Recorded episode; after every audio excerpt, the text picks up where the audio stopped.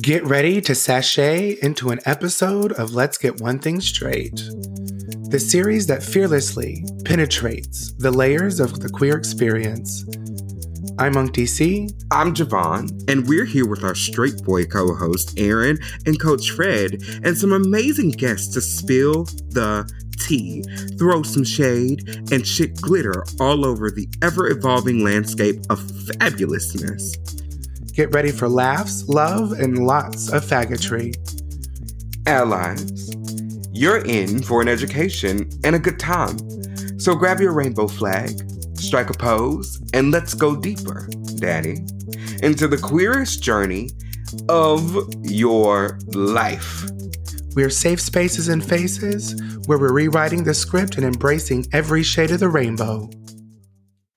Hey, what's up? What's good, y'all? It's DC, and we are back with a very special series that has been near and dear to my heart for some time. Uh, this is a series I've been working on uh, actually from the beginning of Safe Spaces and Faces. I have been meticulously planning and working with a wonderful group of guests to um, accompany us on this series as we dive into queer culture. The purpose of this series, Let's Get One Thing Straight, is to educate the children first and foremost, because we definitely have a younger generation that needs representation. And we're also here to encourage all of our allies and to provide them with a little bit more insight into our plight, into our history, and uh, into our whole experience. And for anyone else that happens to find this conversation, we hope that we can impart something into you that helps you to understand our perspective. And as always, if there's anything in this series that we may misstep or inaccurately represent, please reach out to us and correct us. We're human, we are not perfect. We just want to represent. So, we do have a special guest tonight, a very good friend of mine, Kit. Kit, I really uh, I want you to introduce yourself and I would like you to talk about the importance of representation in our community. I am Kit. I am a aspiring queer comic scholar. So I look at comic books, particularly superhero comics from the US through the lens of queerness and queer theory. I also look at a lot of fantasy and science fiction through that same lens. Historically speaking, speculative fiction like fantasy and science fiction and subversive mediums like comic books have been a really potent way for queerness to be represented through metaphor, if not directly.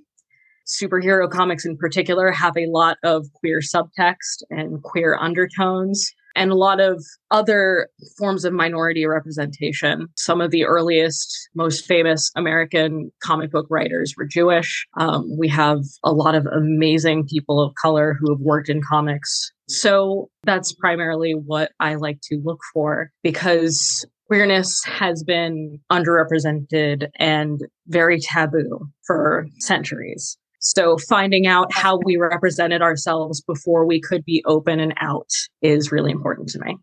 Mm.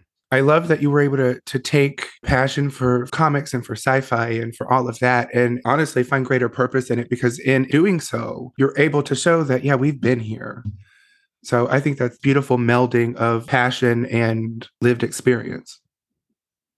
And I have to say, I appreciate you guys for being willing to be a part of this conversation because in a lot of queer spaces, you don't see a lot of straight men.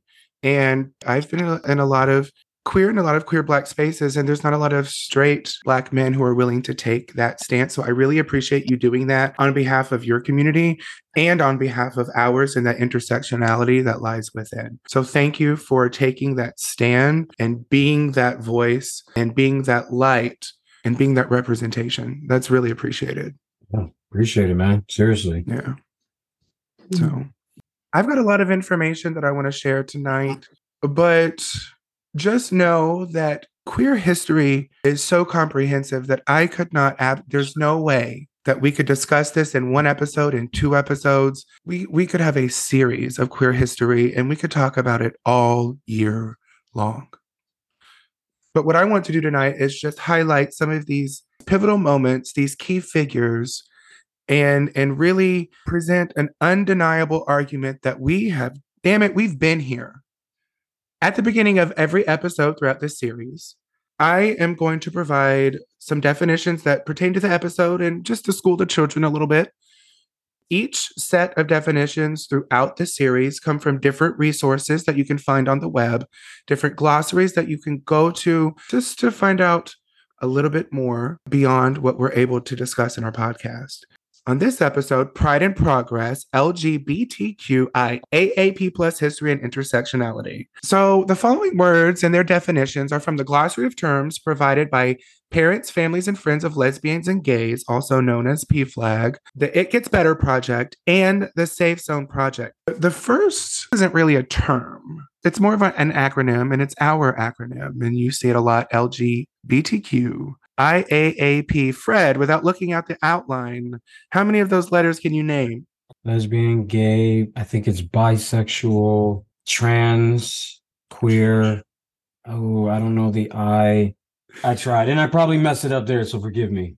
You're on a roll though. And I also, this is something that we're going to talk about, but there has been such a rapid evolution um, here. And I know a lot of people have for so long been just seeing the LGBTQ. But yes, lesbian, gay, bisexual, transgender, queer, or questioning. Um, I've seen it represented as queer questioning. I've seen it represented as queer or just questioning. And then intersex, asexual. Sometimes you'll actually see another A, aromantic. And mm. then pansexual. Sometimes That's, you'll see polysexual, mm-hmm. right? Also with the A's, sometimes you'll see ally represented depending on the resource, depending on the location, depending on who's using it, you might see those letters slightly, but that's what the plus is for. So the plus just is just showing that we are in fact a spectrum, just to familiarize yourself with those. And uh, the second term, actually, Fred, you and I talked about the Kinsey scale. You remember mm-hmm. that? Okay, so it was a scale developed in the 1940s by a guy named Alfred Kinsey. It's like this this idea that sexuality is a spectrum, okay? So on that spectrum, it places an individual's sexuality or sexual orientation on that spectrum. Zero being exclusively heterosexual, six being exclusively homosexual. What it's saying is, is that sexual orientation is fluid. It's not a binary and it's a spectrum. Every person falls on this scale. Not everyone is entirely heterosexual. Not everyone is entirely homosexual but there is a vast array of endless possibilities in between those two extremes.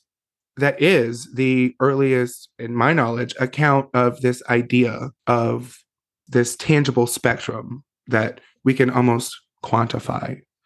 Seeing it and being able to understand it as being on a spectrum, in my opinion, makes makes a whole lot of sense because in my experience along the way, I have had relationships and encounters with men that fell all over this spectrum.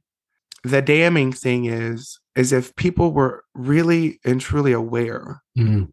that they fall on this spectrum, I think we might have more grace for ourselves and for one another. When you and I talked about it, uh, I'm a visual person, so I, I advise anyone listening to this that's Uh, doesn't understand the scale. Google Kinsey scale, Kinsey K I N S E Y scale, and when it shows you where you are on the demographic, you begin to realize, and you look I'm 45. So you begin to look back at some of the sexual encounters that you had, and you realize they weren't all this sort of black and white. You've experienced and experimented some things. And so the scale makes sense based on our conversation that we had that, yeah, I've experienced some things. I've done some experiments here and there. And some people like to deny it. You know, oh, I was drunk or I, was no, dog, you, you had the feeling. So you, you did a little something just admit that you did something. Now, maybe that wasn't your thing, right? But you, that's where the scale makes sense is that you were curious. If most people would at least allow themselves to go there and say, yeah, my curiosity, I tried that before. You know what I'm saying? It would make sense instead of people right. drawing these battle lines in the sand and saying, no, I never did that. That's what most people are portraying, which is a facade. We've all experienced, or I should just say, experimented in in many areas, and most people that can be real with themselves will understand the scale. Absolutely. And I appreciate your perspective on that because I can only see it through my lens. So, of course, it makes sense to me. But hearing you talk about how it makes sense to you from your perspective is so validating.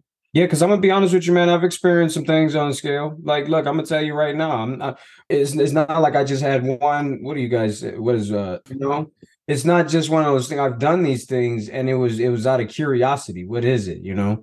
Absolutely. And I think it actually promotes understanding and respect for one another. So mm-hmm. Uh, so moving along, intersectionality, that is so important. And so, first of all, intersectionality is a term that was officially coined by Kimberly uh, Williams Crenshaw. So the term refers to an overlap of uh, social categoriz- categorizations or identities such as race and ethnicity, sexuality, gender, disability, geography, and class, which exist in an individual or group of people that can contribute to discrimination and disadvantage. Essentially, it's the crossroads where your experiences and your experiences of oppression or your experiences of prejudice or your experiences of what have you, that's where they overlap. That's what intersectionality is. And all throughout history, history in general, intersectionality is ever present. And I think it's very important that we talk about this because without intersectionality, without diversity, you wouldn't have queer history. Mm. Because Black, Brown, and non white people make up the core of queer history. And you'll notice throughout this series, we talk about intersectionality. And it's time that we normalize that conversation more than ever. And kind of tying into intersectionality are two more acronyms that you might hear or see throughout this series or this episode.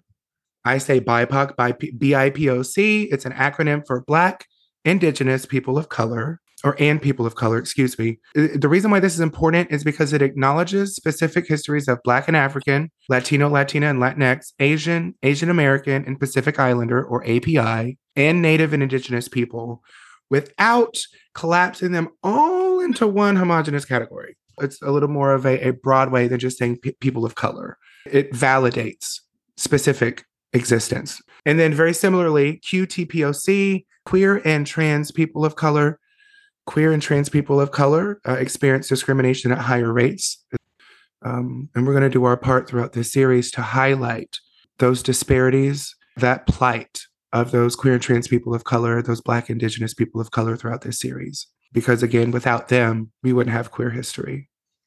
And then I would also uh, like to define the term heteronormativity and that's the assumption that everyone is heterosexual and that heterosexuality is superior to all other sexualities. I think throughout the entire history that we discuss, you have to keep in mind that, and even now, we still battle every day and we're confronted with heteronormativity and cisnormativity every day in the queer experience. So, those are just some words that I just want you to keep in mind just for this episode and for this series as we move along. All right, Kit. So listen, before we get started and actually diving into some history tonight, I think it's really important to highlight the ever evolving language throughout queer history and also uh, highlighting the ways in which we should go about finding and researching our history on our own.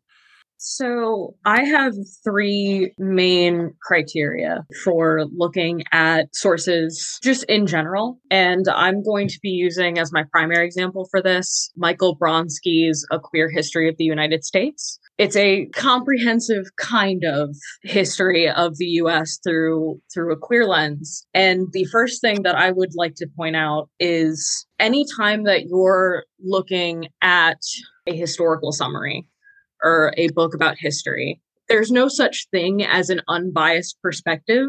It can be presented at, in neutral language, quote unquote, but everyone has an unconscious way that they're trying to present things.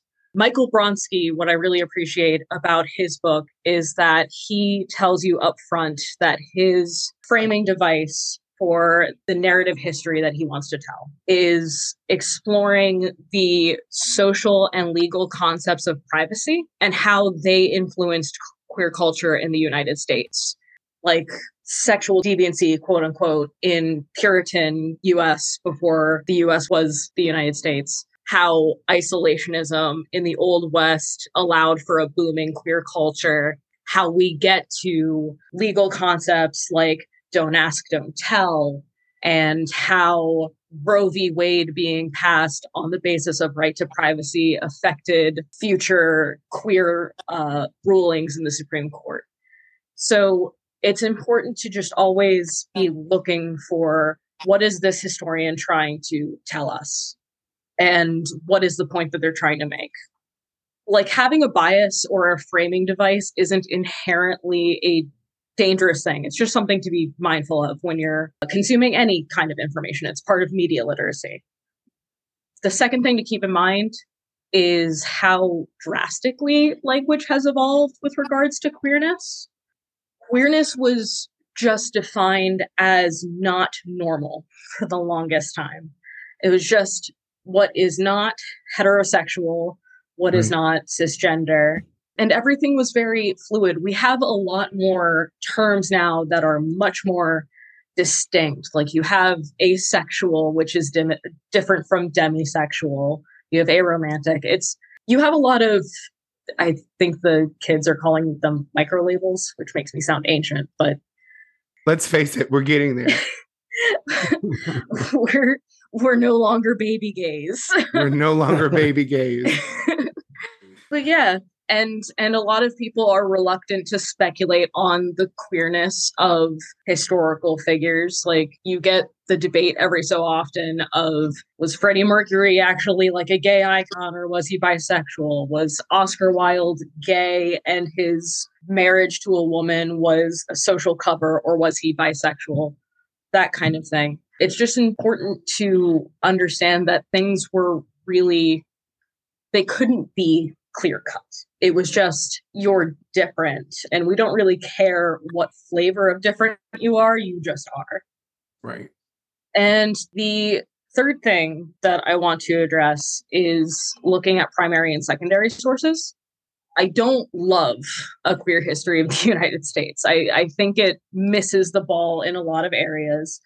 Michael Bronski is is a respected activist. Uh, I'm not Absolutely. trying to take that away from him, but he is a white cis gay man and it definitely comes across in this queer history of the united states it it does it absolutely does i wouldn't normally recommend that book except he has an amazing index of okay. primary and secondary sources yep. where you can go and find these relics of queer culture these significant parts of our history and look at it for yourself. You should always be looking at those sources and you might find things that you don't expect. One of the primary sources that I look at a lot for my work personally is with Downcast Gays aspects of homosexual self oppression, which is a political pamphlet from 1974 really? by Andrew Hodges and David Hutter. I found this pamphlet fascinating. It's a pamphlet from what I guess we would call uh, far left queer activists. The thing is, as, as much as I think that these central ideas are incredible and worth talking about because it's mainly about how we as queer people can perpetuate queer phobia and assist in our own oppression. It's written by two white Englishmen in the 1970s. So there's racial slurs, there's terrible stuff in there, um, which you have to take with a grain of salt and and also just throw out the window completely. But you see, you said, I'm sorry, you said how we perpetuate oppression and contribute to. Say that again. We perpetuate our own oppression and uh-huh. contribute to queer phobia. Wow. Um, the full text is available online. You mentioned intersectionality. So much of the queer movement was broken up by racist white people who would not give space to queer people of color. Misogyny drove lesbian separatism, of course, which led into trans exclusive radical feminism. Mm-hmm. You see how this breaking apart of people along these different lines created this need for intersectionality. So it's just important to look at those primary sources to see how we got here and what was driving us, what was driving the political movement. Because so much of pre Stonewall activism, where there was activism, was a fight between let's stay hidden, let's be complacent, and just mm. keep quiet, don't rock the boat. And we deserve to rock the boat. Like we're here, we shouldn't have to hide. Absolutely. And, you know, one of the things that I want to highlight with this episode are those people that said, fuck it, we're not hiding. Because without those people, we wouldn't know our history. And let me tell you why. Because it has been a very purposeful act of eradicating and erasing our history because queer history has also faced erasure.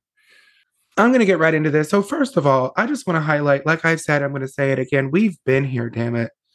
I would be doing a disservice not to mention the fact that queer lives have been here as long as humans have walked the earth, and queer lives are going to be here.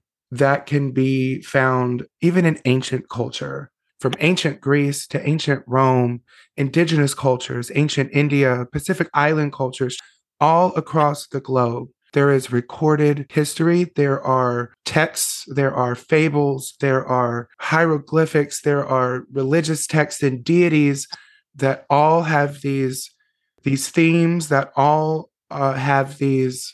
A lot of it is underlying. Exactly. Yeah. A lot of it is subtextual.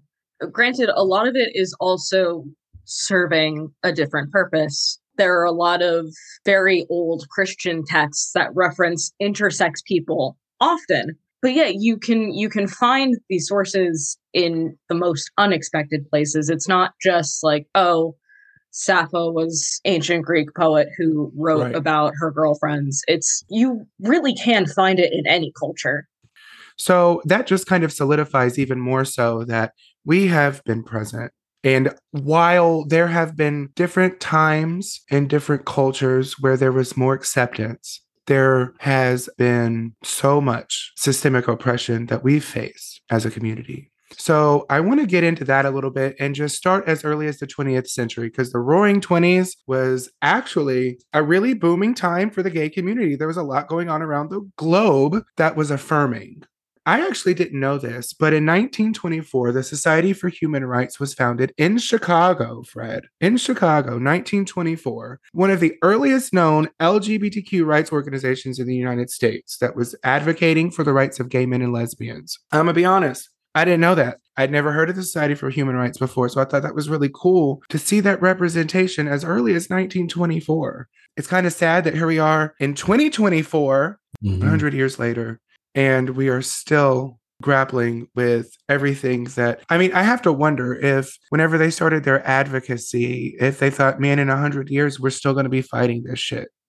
When I look at that and I see 1924 and you understand because 24 is before the Great Depression, this lets me know that not much has changed. It tells me that this was all like you said, you had already been here. And them creating a society was them putting their flag in the ground saying, Hey, look, yo, we here and obviously now that's a different time. We're talking about 100 years ago. They didn't have all the stuff that we have now, the access to information. I was going to ask you guys a question. In the 60s and 70s, you know, I can look to my grandma and my mom for actual information that you probably won't find on Google, that they can tell me the context of a situation of a Martin Luther King, a Malcolm X, and all that. I don't have to go to Google. I can literally be like, yeah, yo, granny. So what? Mm-hmm. I feel like y'all don't have that. Who do y'all go to? For me it was it was the old gays at the club um and getting yeah. into drag like my drag mother my drag mother was ancient i mean to be politically incorrect they called themselves the old faggots you know because we've reclaimed yeah. that term but it's not as readily available as just being your mother or grandmother no you've got to find that community to be introduced to it. There's also the fact that we were very much robbed of our elders with AIDS, mm-hmm. with the way that AIDS was allowed to become the crisis that it was. I worked as a maid for a while in 2019 and early 2020, and one of my clients was um, a bisexual man. And the last time I saw him was just before we were going into shutdown he was telling me how worried he was about people not taking COVID seriously because he remembered what happened the last time people didn't take the plague seriously. And he lost almost all of his friends from that time to mm-hmm. AIDS. I really can't understate or overstate how detrimental that mm-hmm. was to our community to have lost so many and so much. So, really it is the survivors that we go to and and our books and you know unfortunately we're going to be losing people from that generation as time goes you know it's mm-hmm. the nature of time i worry that with the increased isolation of online spaces mm-hmm. and the lack of a real community that you can go to in real life away from your keyboard and just go to somebody. I, I worry that we're going to lose a lot of our sense of community from that. I know that the internet is great for connecting people who don't have a physical community near them or have to be in the closet for whatever reason. But we lose a lot by not having that immediate, hey, I can come to you for anything. That's very sorry to get heavy, but no, I mean that's that's a reality of what we face. And you know, as as a person living with AIDS, uh, because actually my first diagnosis was in stage AIDS. I am now HIV undetectable, but I was ignorant to a lot of what happened uh, during the 80s.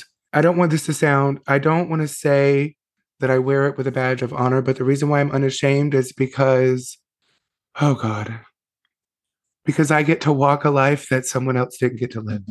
And knowing that so much of our history, like you said, was lost. So I appreciate you bringing up that point because that's very, it's very unfortunate because so much could have happened differently. And we'll get into that, but so much could have happened differently to prevent that. But um, so thank you for asking that question, Fred. Um, even though we lost a lot of our history. I'm thankful for people that um, whose work have stood the test of time. Um, very well known, renowned poet Langston Hughes, and although he never really explicitly disclosed any kind of sexuality or sexual orientation, the queer undertones in the subtext in in his work are just undeniable. And honestly, that entire movement of the Harlem Renaissance was just an emergence of queer artists and performers throughout the 20s and 30s, and was just a beautiful display of queerness. Honestly honestly. Um, Bessie Smith, Empress of Blues, openly bisexual blues singer, who became one of the most popular and highest paid performers of her time. So she addressed both heterosexual and homosexual relationships in her lyrics. And really, if you think about it, in the 20s and 30s, such a scandalous time to be alive and do that. So just want to celebrate that. The Harlem Renaissance was truly I, I, like to say validating because I think these moments in history have been validating for the people that got to experience and live them in in the middle of the oppression, in the middle of the prejudice, in the middle of everything, and in the middle of having to be hidden, having to be silent, being able to kind of break out of that. Uh, that's so validating. And honestly, throughout that time, from Paris to Berlin, all across the globe, there was kind of like this artistic movement uh, throughout this time that really allowed for a queer presence. I really want to focus on a little bit pre Stonewall activism and pre Stonewall movements. And when I say pre Stonewall, I'm referring to the Stonewall riots of 1969. So many times, this riot in 1969, it's like, oh, that's the beginning of the queer movement. No, it's not. And that's a common misconception. Now, it's it's a very pivotal moment. Don't get me wrong because I think it perpetuates that we weren't here before then. Yeah. And and I don't like I don't like using that as the defining moment in history. I think it would be apt to say that Stonewall is kind of the spark to the powder keg. Right. Like there the groundwork was there. Queer people were present, were active, the Stonewall riots are post World War II. Queer contributions to World War II in the US in particular were huge. A lot of people were being introduced to queerness through military sor- service, essentially. There was this growing sense of like, we can, we can and should be able to live our lives openly like anybody else. There was also the backlash. Um, Stonewall was not the first gay club or gay meeting place to be a target for police violence. That was not the first time Stonewall was targeted for police violence. Right. It was that moment of enough is enough. And you know, I think it's interesting to for whenever you said it wasn't the first, you know, gathering um, that met uh, police violence. I want to talk about this. This is really interesting, and this is actually a figure that was unbeknownst to me. But there is a slave born in 1858 by the name of William Dorsey Swann, one of the earliest known individuals in the United States to identify as a drag queen and calling themselves the Queen of Drag, right? And even led queer gatherings. So listen, William Dorsey Swann was born into slavery, one of 13 children in Maryland in 1858, around, we don't know for sure. Swann gained his freedom after Emancipation Proclamation of 1863, right? According to Channing Gerard Joseph, Swann was arrested in police raids numerous times. In the first documented case of an arrest for female impersonation in the United States was on April 12, 1888, and it was at William's birthday party. And according to the Washington Post, he was arrayed in a gorgeous dress of cream colored satin. Swann also worked as a sex worker and organized some of the very first ever drag balls in DC in the 1880s and 1890s. So please know that he came to slay, not to be a slave. I like it. You like what I did there? Okay. Like. So, but just know that these these balls were really significant in social events because it provided a place for Black and marginalized queer communities to gather. And this is so interesting. I found this so great. So, um, in the the in the drag community, in the uh, there are houses. So one of the earliest houses, if not the earliest house, was the House of Swann, named after William Dorsey Swann. And it was comprised of all former slaves and rebel drag queens, right? He was arrested, Swann was, for keeping a disorderly house, which really just meant that he was running a brothel, or what that's what they accused him of. But really, it was just the gays having a ball. They were probably fucking, but it was a ball, okay? But we do what we do. Let's be honest. Um, and I also thought this was interesting that Swann was arrested for stealing books books from a public library, but from what I was reading, I guess he tried to argue that, or someone argued on his behalf that he was just trying to educate himself and the people around him.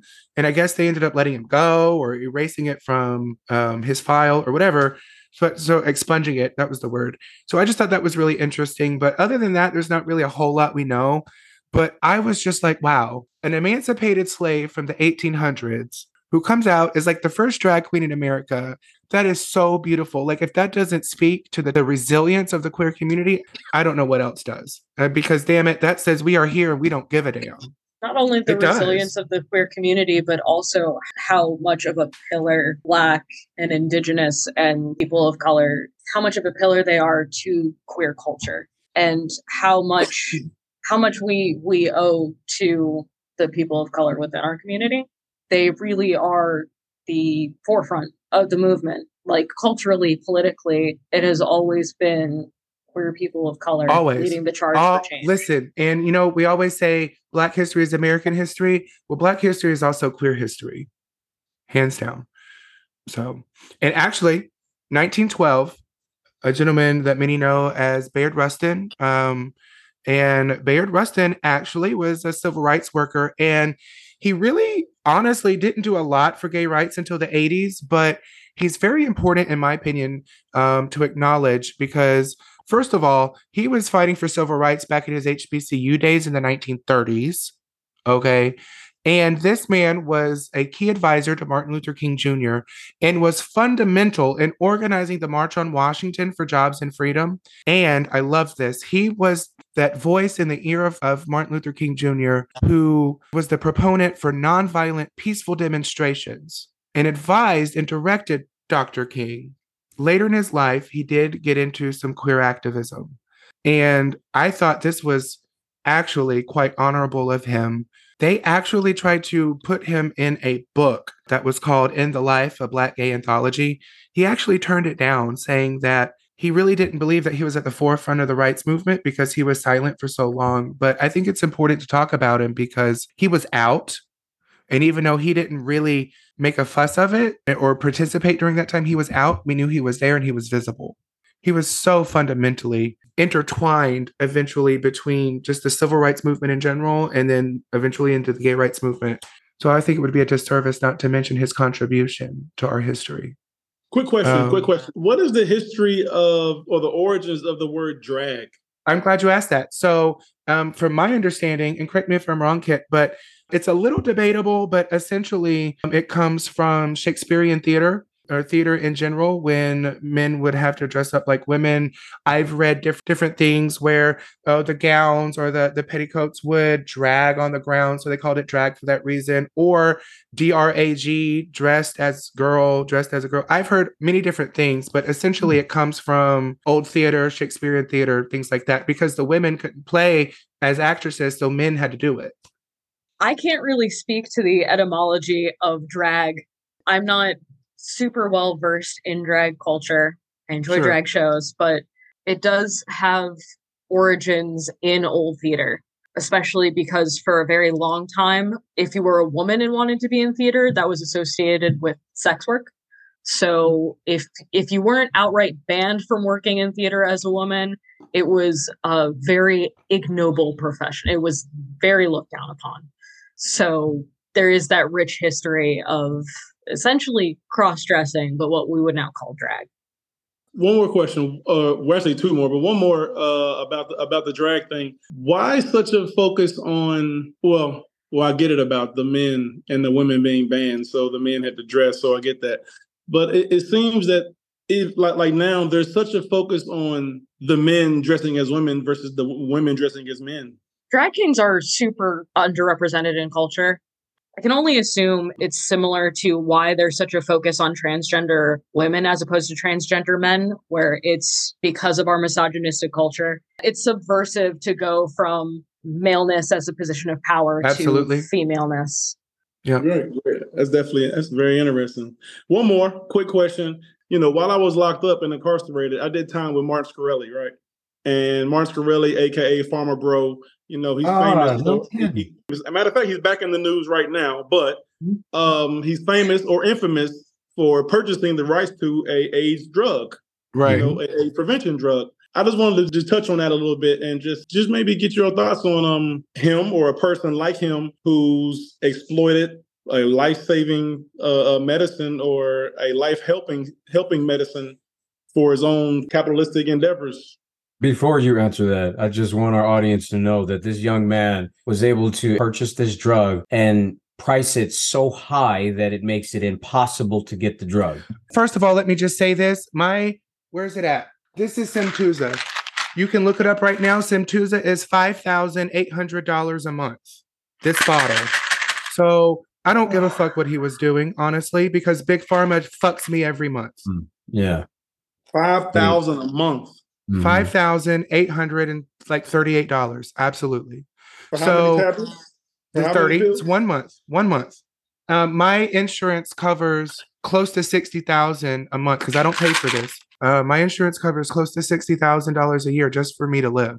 So big pharma is the real cul- Whole new culprit. episode. But as far as what he was doing, no, I don't think that's right because number it's bad enough that big pharma is doing it, but then when we also have people that are buying up the supply to such a life-saving drug just for the purpose of profit, that is that's in my opinion, that's as low as you can go. He's a symptom of the problem. And Right. Absolutely. sure, he got punished for it, but you're still paying or your insurance is paying Right. 60k a year and Right. nobody's going to jail for that it's extortion plain and simple because your option is well figure it out or die it's easier to scapegoat an individual than to change a system unfortunately I could go into like some positive healthcare history. I don't see his name mentioned here, but a really important name um, in 1920s and 1930s Germany is Magnus Hirschfeld. He led the Institute for the Science of Sexuality or the Institute of Sexology from 1919 to 1933 in Germany. Mhm. And this institute um, was instrumental in compiling research about homosexuality, about intersex conditions, about transgender people at a time when it wasn't really talked about. They even conducted some of the first gender affirming surgeries in the 1930s. Trans people have been here and have been getting gender affirming surgeries for a very long time. I didn't know until very recently that we were having gender affirming surgeries in the 1930s. I didn't either. Um, I definitely thought that was something more recent. yeah. Unfortunately, because this is pre Nazi Germany, uh, Magnus Hirschfeld was a gay Jewish doctor. He was targeted by the Nazis. He was able to, he was exiled from Germany, but he thankfully did not die in the atrocities. But the Institute was burned and we lost so much research about queer queerness and scientific data because the Nazis targeted that information. They wanted to erase homosexuality as much as they wanted to erase the disabled and Jewish people and and minorities in general. I do want to point out how much has been intentionally erased and how much actually Absolutely. existed for us to know about this institute, even with such a targeted attempt at erasure. And, it, and it's a good thing that we do. And I'm glad you brought that up because I didn't realize that we had been performing gender affirming surgery for so long. That's it's actually encouraging that they've been able to at least look into and try to validate people over the course of history. That's that's beautiful. So moving into the 50s and 60s, 50s and 60s were really interesting. There were a lot of challenges and persecutions faced by our community. A lot of morality laws started popping up around this time. A lot of arresting of patrons in different bars and things, offenses like lewd behavior, cross dressing. And these officers were just entering these establishments, arbitrary arrests, harassments, intimidation. Being a queer individual and going out to bars and clubs during this time, it was risky because you're going to be targeted more than likely all across the United States at different establishments that supported um, queer individuals, you saw these raids. One that I would like to mention specifically is the Gene Compton's cafeteria riot in the 60s, 1966 ish. Although it wasn't a club or a bar, Compton's cafeteria in San Francisco's Tenderloin district, it was a gathering place for the trans community. Now, a lot of the the trans women that were in the area, a lot of them were sex workers, and during the day, this was their refuge to kind of go and eat and fuel and rest and rejuvenate and kiki with the girls and get the info, you know, just kind of get the down low. It was it was their reprieve, it was their haven. There was a trans woman who was tired of the abuse, and an officer came in and it said that she threw a cup of coffee in his face and it sparked a riot and a really unprecedented moment for trans resistance to police violence. Trans lives have always, always been targeted. They have always been targeted.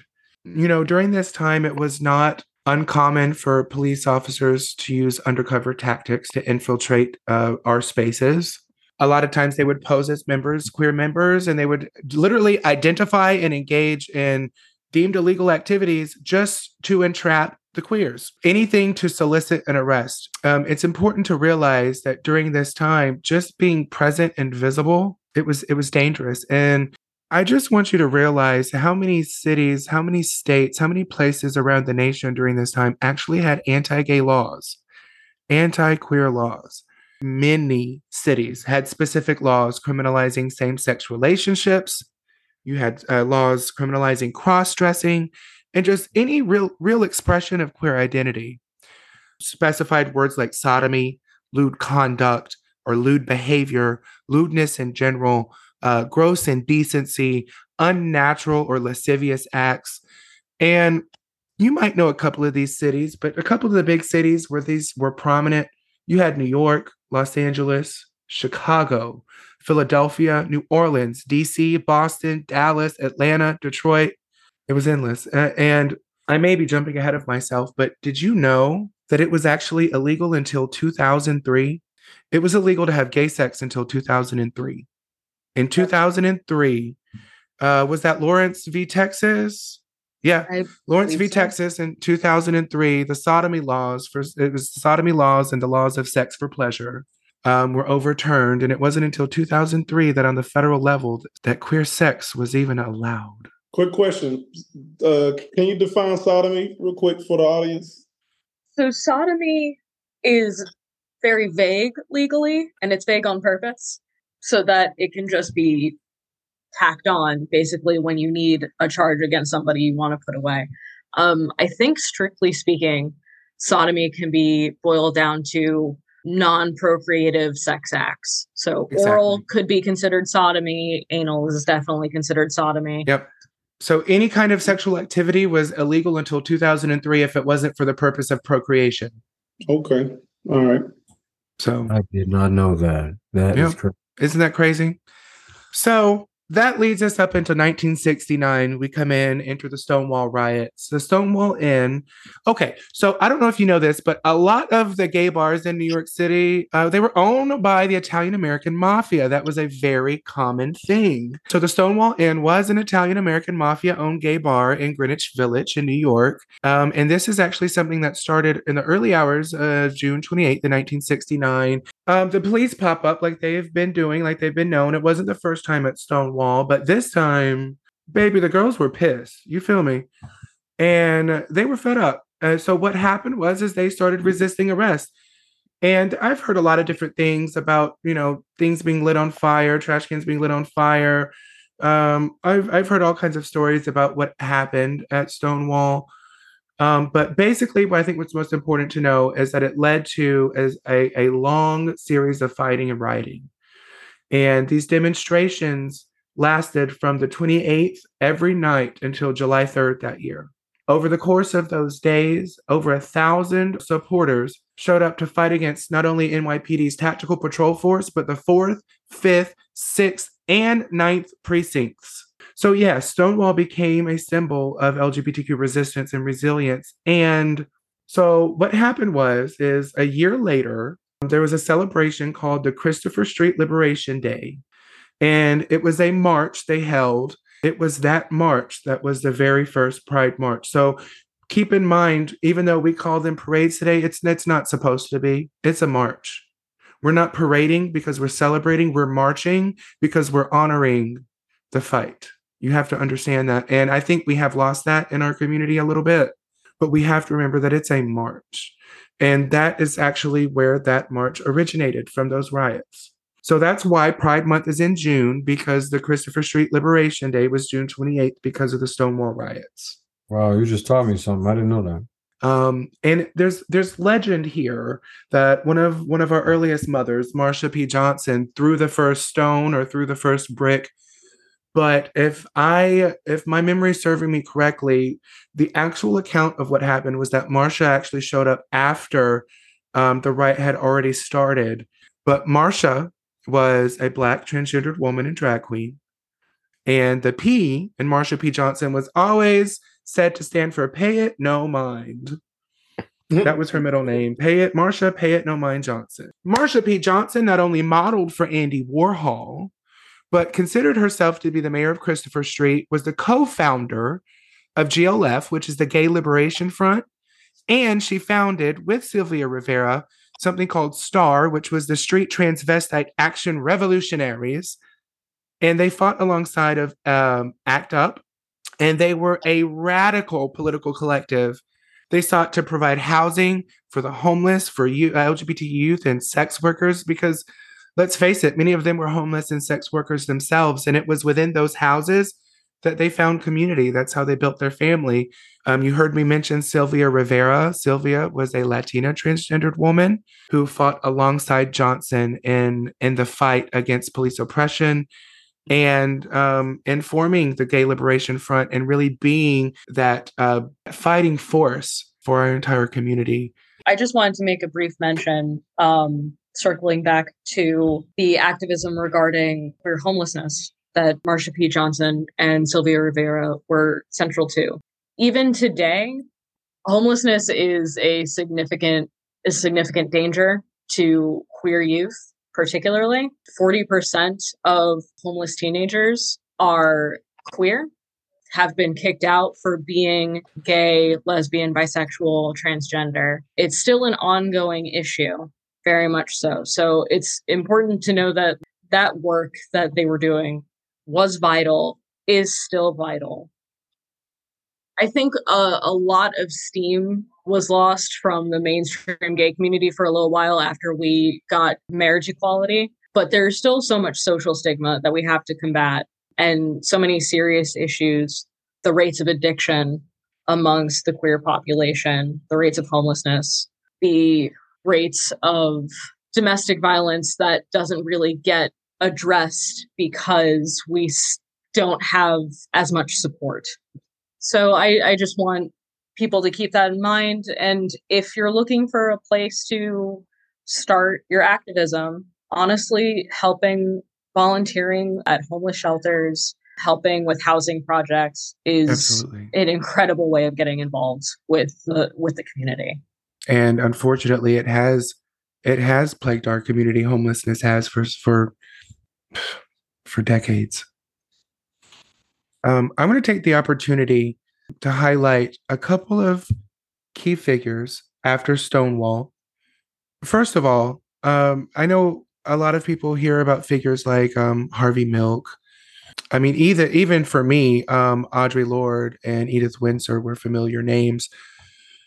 But um, if you didn't know, I want to tell you about Harvey Milk really quick because um, I think this is, um, I would say, because his story was one of the first uh, queer representations that I saw in my life.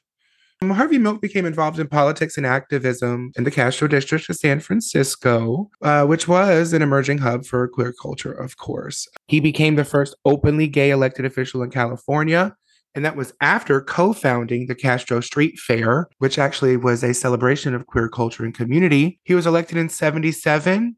And then a year later, in 78, he was actually assassinated. And the guy, Dan White, who killed him, was convicted of voluntary manslaughter instead of first degree murder. And I didn't know this. The term Twinkie defense was used during this time. And this is, God, this is so interesting. I don't know if you've ever heard this term before, but basically, the defense argued that he had consumed so much sugar that he was acting irrationally and accidentally shot him. I believe that this was one of the first cases where the so called gay panic defense right was mm-hmm. at least implied, if not outright used.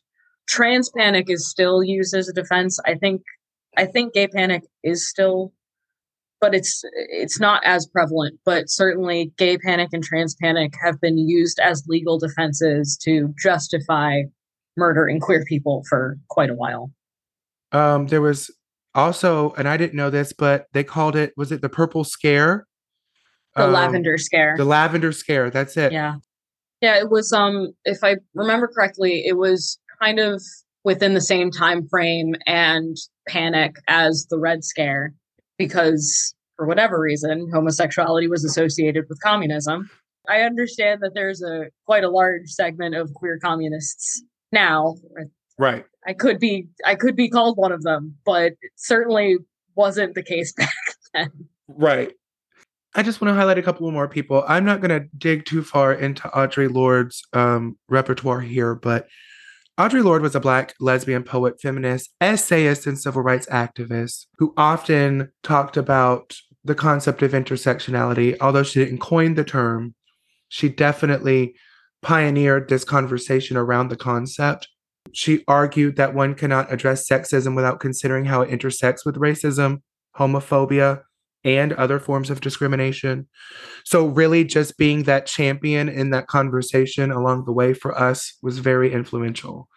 And this is someone who was born in 1934 and lived until the 90s. So, having that early representation, I think, is such a beautiful thing.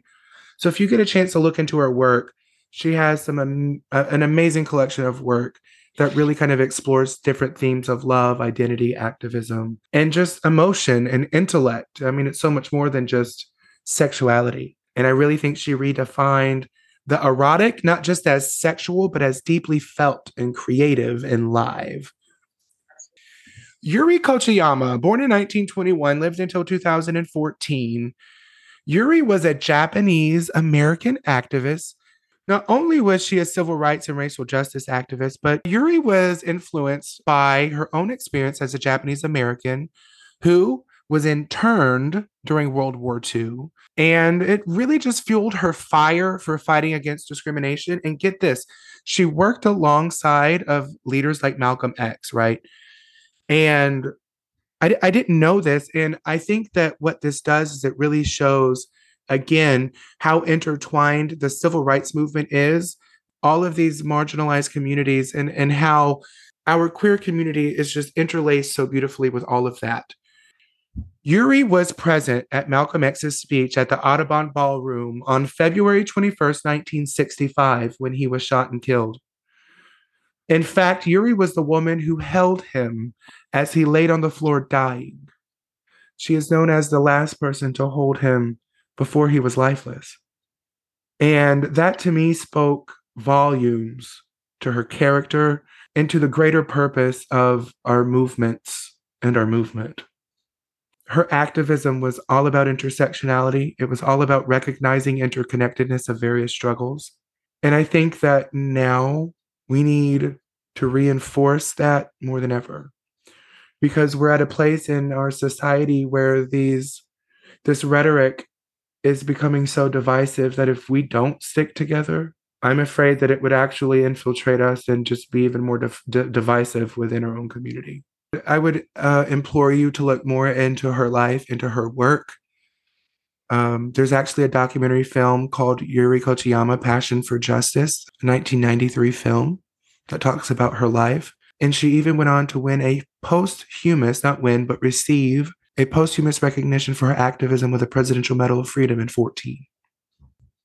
I think that it's imperative to highlight those that really were our trailblazers because it was during all of this time that we were dealing with the police raids, we were dealing with the backlash, we were dealing with you, I mean, yes, it's bad now. We still face a lot of backlash from this uh, white American Christian nationalist platform, but it was tenfold. And I think we were talking about it earlier. I think one of the biggest examples of just how oppressive that platform was, was in fact the emergence of the AIDS epidemic in the 80s. You know, we talked about it a little bit, but, you know, when it came about, it really was a mysterious illness. And it was absolutely the church's contribution to stigma that I believe delayed the help that we needed from our government. It was labeled as a due punishment from God. Behind the pulpit, they were exacerbating fears in the church. It got so bad that religious leaders were actually refusing to provide religious rites or burial services to AIDS related illness deaths. There's a lot of conversation about the government's involvement in the exposure of the virus.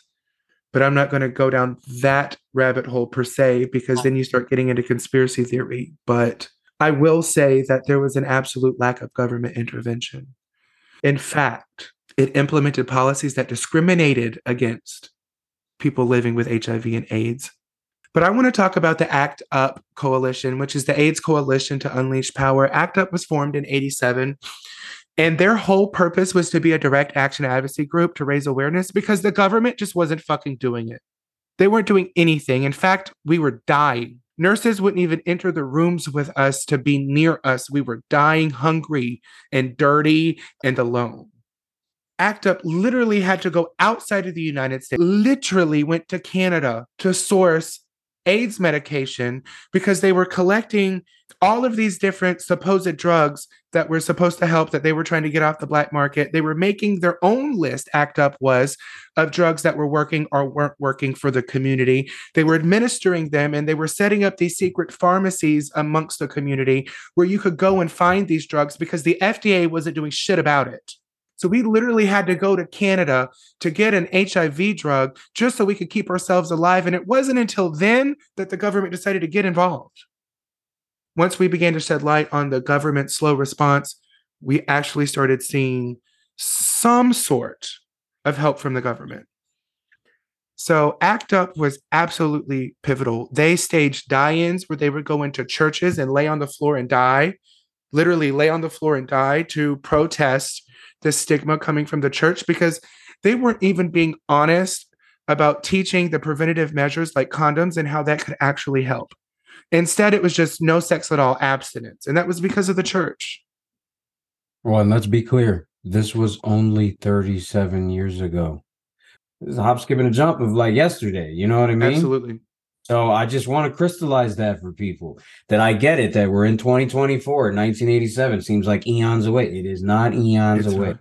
It's only 37 years ago that they had to create a coalition simply because the government was not getting involved enough. Right. And I, I want people to understand because we have a lot of social media and people are trying to act like they're woke and all that. And it's like, bro, let's understand something. A lot of stuff that we're talking about has been fought and fought and fought like, mm-hmm. don't act like it's new. It's been there. So that's why I like this mm-hmm. podcast. That's why I teamed up with you, dog, because I want to be able to be a part of that that says, hey, the history is there.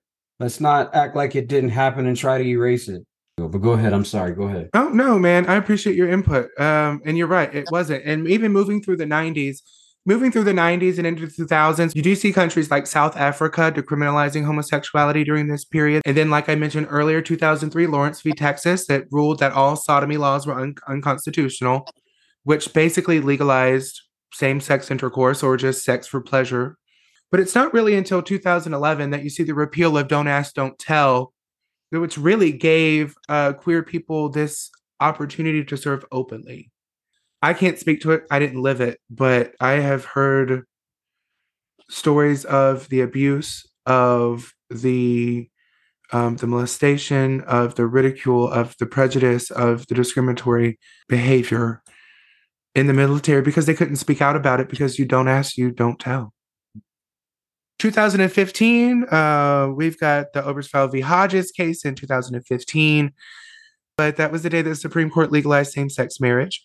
2020, we've got uh, Bostock versus Clayton County, which upheld, or the Supreme Court held, that an employer who fires an individual merely for being gay or transgender violates the Civil Rights Act of 1964.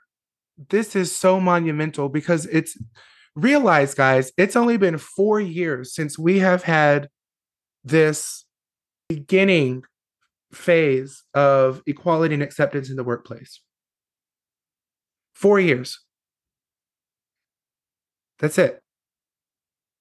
And it's really it. an incomplete victory because so many states have right to work laws. And as long as they're, if you can't prove you were fired for being gay, there's nothing you can do. You can still very much be fired for it. Just they need to cover their tracks a little bit better. And like Georgia, we're a right to work state. Florida's a right to work state. Yeah. Yeah. So definitely. So we still need more comprehensive protection against our community or for our community. Moving into 2021, finally, in 2021, the US State Department introduced a policy allowing individuals to choose non binary or an X gender marker on their passports, which I believe, if I read correctly, wasn't implemented to like a year later.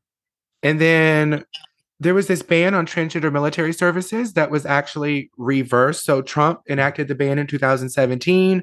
2021 rolls around and Biden reverses that. So allowing trans individuals to openly serve in the military. So all the way up until 2022, 2023, you have to realize that even though we have come so far, we have so far to go. And the one thing that I would like to ask anyone that hears this, anyone that wants to be an ally, anyone that wants to adequately speak on behalf of our community, educate yourself. Please educate yourself because um, books, memoirs, literature, those are mirrors of society. You can find our history in texts all over. We've been here, we've been present, and and damn it, it's because we fight so hard to be here.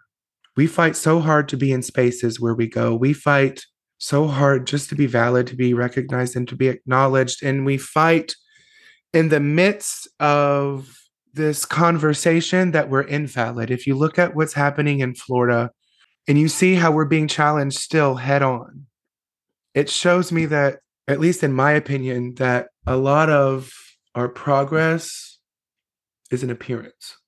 We've been given the appearance that we're gaining equality, mm. when in reality, we're given crumbs. You, we're given we're given bits and pieces of legislation that point toward a more equal space for us, but it's only just enough to make us feel like we're getting that equality, but there's always that avenue for the oppressor. The infrastructure is fragile and we can't get comfortable essentially. We can't get complacent because everything that we've gained unfortunately we've seen we can lose it just as fast. Um, before we wrap this up, we've I know we've covered a lot tonight, and there is so so much more that we could talk about with our history. But personally, I have a couple of documentaries that I've watched. I want to challenge my co-host, uh, you Kit, and anyone that's listening the first one is Paris is Burning. You may or may not have heard of it or seen it, but Paris is Burning is a documentary that delves into the ball culture in New York City. It was filmed in 1990 and it kind of explores race, gender, and sexuality. And it gives a beautiful yet tragic real look into the lives of ball culture, the kind of like that homelessness epidemic that we talked about within our culture. Another one is called How to Survive a Plague. It chronicles uh, the AIDS epidemic and the activism that emerged in response. And it really talks about ACT UP that we talked about earlier. It gets into everything that ACT UP had to do to go outside of the United States to get the antiretrovirals. It talks about all of the the efforts of ACT UP in persuading the church and the government to get involved. It highlights um, the death and destruction of AIDS on our community. And even more so, it talks about the victories that we've had in medicine and AIDS. Another one would be Pray Away. It's a 2021 documentary that follows the ex leaders of a conversion therapy camp called Exodus International. This one is very, very close to my heart because when I was outed in 2010, I was told by the church that I was attending that the only way that I would be welcome back in their church is if I got on my knees and I went to Exodus International and I went through the program. And I think it's funny that years later, the um, the president of the program came out and said, "All of this is a farce. I'm still gay, and so were the people that came through my program." And this documentary was putting that man and some of the people that led those teachings back face to face with the students that went through the program. And they unhash all of the trauma, they unhash all of the hurt. It's called Pray Away. I urge you to watch it. Especially Another, because conversion therapy is still legal in yeah, many yeah, states. Yeah, yeah, conversion therapy is still absolutely legal. It is legal in almost every state. In the states that have laws against it, it's really just against it for minors. Mm. Yeah. Um, that's the only restriction. Some states restrict it for minors, but it's still very much um, a form of therapy and legal. Another documentary, we talked about Marsha P. Johnson. It's a 2017 documentary called The Death and Life of Marsha P. Johnson. Really kind of gets into Stonewall and gets into her uh, her life and and tragic death. In fact, uh, she was she was a sex worker. She was uh, murdered. That's still kind of in the air, but we're pretty sure she was murdered. Her body was found floating in the Hudson River. But that is an amazing documentary. I think you should dive into. And lastly, 1984 documentary before Stonewall just kind of examines life, uh, queer life in the United States before the Stonewall riots.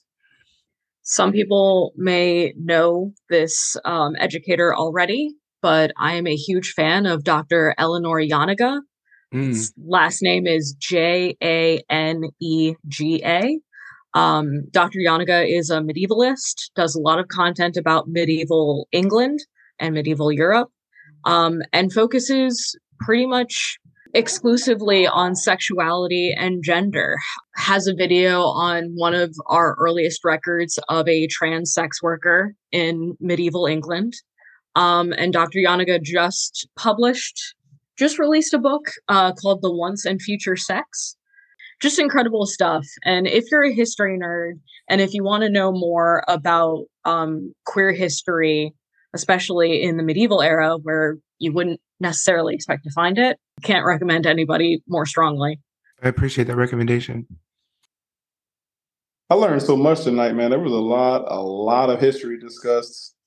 And it's important to acknowledge that, you know, the the world and our country and the people who had great effect on progress in this country, they're not a monolith. You know what I mean? They're they're not just black, they're not just white, they're not just Christian or just Jewish or just uh, agnostic. They're they're not just women. They're not just men. The word intersectionality is a major, major, major word and can be overlooked. And we have to understand that the world we live in is only getting better because of people who are taking risks, putting their lives on the line, losing their lives, and allowing the life they lived and the loss of that life to be a catalyst for change. You know what I mean? And uh, I've learned about several people tonight that definitely um, enlightened my understanding and helped me gain more respect. I appreciate it. I definitely appreciate being a part of this podcast, man. It's definitely um, insightful and enlightening. You know, I hope I hope our listeners, especially our straight listeners, straight men like myself, who who who tuned in, have gained something and are open to think about other other other facets of our life. You know what I mean? We're not here to convert you or to or, or to win you over to to, become a, a, a gay rights activist or or whatever. We're just here to have a conversation. Hopefully, you can gain something from it. And if you've been an asshole to someone who's part of the community, hopefully the conversation helps you not be an asshole after this. very well said. And I appreciate that, by the way. That's I appreciate that. That's very noble. Being a black gay man and Speak hearing some of the history that has gone on is I think it's so important that I personally hear it, but also that other young gay people hear it because I think that over the years we have lost the kind of the appreciation for it and the struggles that people have gone through and the trauma that they went through.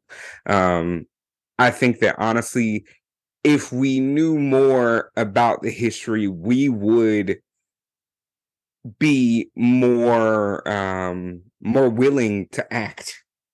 Mm. And I think that we ourselves have to kind of get some of that courage and some of that power that they had so that we can continue to make history so that we can continue to live and thrive so that the next generation is more comfortable in who they are and they have a history to look back on that they can be proud of Mm.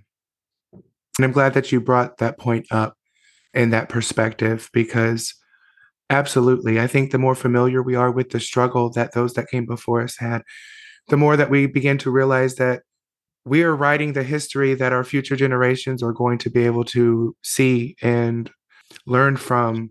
And we have an opportunity to make sure that what we create doesn't get erased. yes So um, I think that, that is very important, and I'm glad you brought that up. All right, y'all. So wherever you are tonight, if you are finding your way, finding your identity, finding your place in the queer community, I encourage you to look deep into our rich history and see those that have come before you that um, that you can identify with. See the struggle, see the plight, see the celebration, see the victory, and be encouraged and know that there is a place for you, there is a space for you. And if anything, you can start here. We are safe spaces and faces. If you need a shoulder, if you need some guidance, if you need a friend, turn to us. At the end of the day, that's our purpose. So be encouraged wherever you are and know that uh, victory is possible. Victory has happened and victory will continue to happen but it's not going to start until we realize that we have to uphold the legacy of those that come before us. So, with that being said, no matter where you are, uh, make sure you love yourself a little bit more tonight. And make sure that as you go about your day, as you go about your week, that you be the change that you want to see. Until next time, I'm Unc DC. Thank you for opening your space to safe spaces and faces. We hope that you too get involved in the conversation. Remember to like, follow, and share our social media. Tell us your story, share your experience, and together we can make a difference. Until next time, be the change you want to see.